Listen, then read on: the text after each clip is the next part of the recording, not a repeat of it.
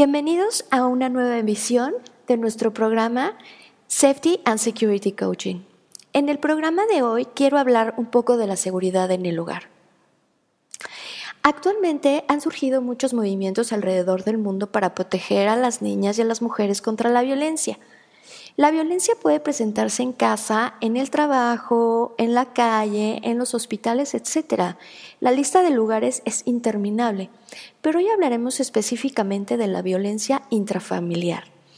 Y quiero hacer hincapié en este tipo de violencia derivado a los momentos que estamos viviendo de que nos quedemos en casa. Quisiera resaltar que la violencia tiene varios matices y que en la mayoría de las ocasiones podría parecer inofensiva pero causa daño. Ayer escuchaba a una terapeuta que se llama Valeria Villa, quien tiene mucha experiencia en terapia de parejas. Ella hablaba de un término que me gustó mucho y se llama sutileza del temperamento.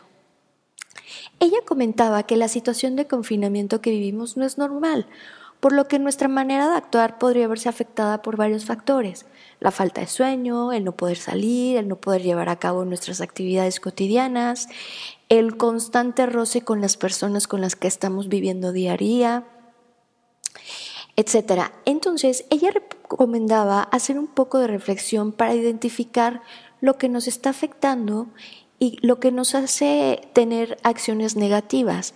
Es por eso la sutileza del temperamento, tratar de suavizar nuestro mal humor, nuestra falta de ganas, etcétera, etcétera, y de esta forma evitar actitudes negativas o violentas que podrían derivar en situaciones de violencia en contra de los seres que más queremos, que es nuestra familia. Para identificar qué pueden ser una acción de riesgo, les quiero contar sobre el violentómetro. ¿Lo conocen? Bueno, les cuento. El violentómetro es un proyecto creado por el Instituto Politécnico Nacional, el cual después de hacer un largo periodo de investigaciones entre actitudes y acciones llevadas a cabo por varias parejas, pudieron resaltar que dependiendo el número en que se encontrara cada acción, de violencia identificada dependía el valor del riesgo en el que podían incurrir. En radio de pronto hablar de valores no resulta ejemplificativo, pero voy a tratar de ser lo más clara posible y contarles cómo funciona el violentómetro. Imagínense una regla de 30 centímetros. Cada, cada uno de estos representa una acción violenta. Vamos a dividir nuestra regla en tres.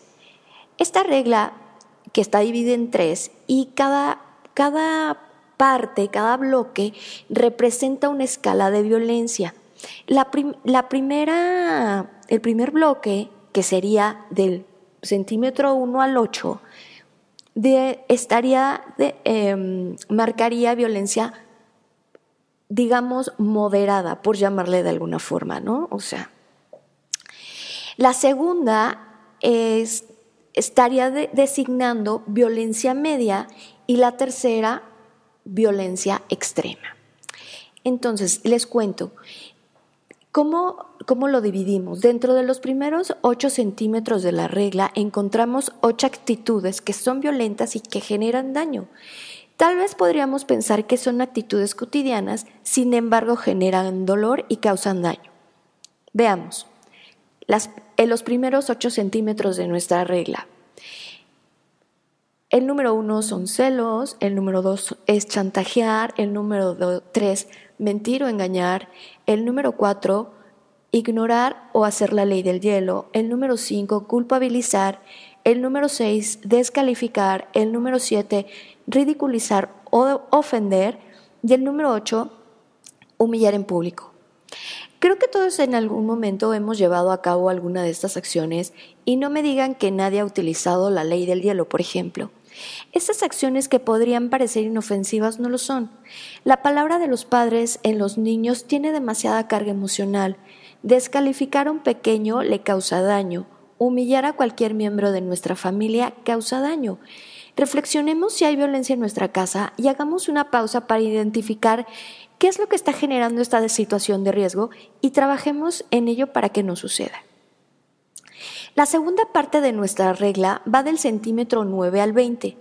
Nos muestra una escala en donde la violencia subió de nivel y se deriva de la violencia psicológica que experimentan las personas que sufren la violencia de la primera escala. Es por ello que es momento, o sea, si nosotros vivimos o sufrimos alguna de este tipo de violencia, es momento de pedir ayuda. Ok, las siguientes acciones que ocupan la segunda escala del violentómetro son intimidar o amenazar, controlar amistades, familiares, actividades, dinero, lugares, apariencia, celulares o redes. 11. Dominar o prohibir. 12. Destruir o sustraer artículos personales. 13. Privar de medios económicos, alimento, dinero, cuentas bancarias, etc. 14. Caricias violentas, manosear. 15. Golpear jugando. 16. Pellizcar o arañar. 17. Empujar o tironear. 18.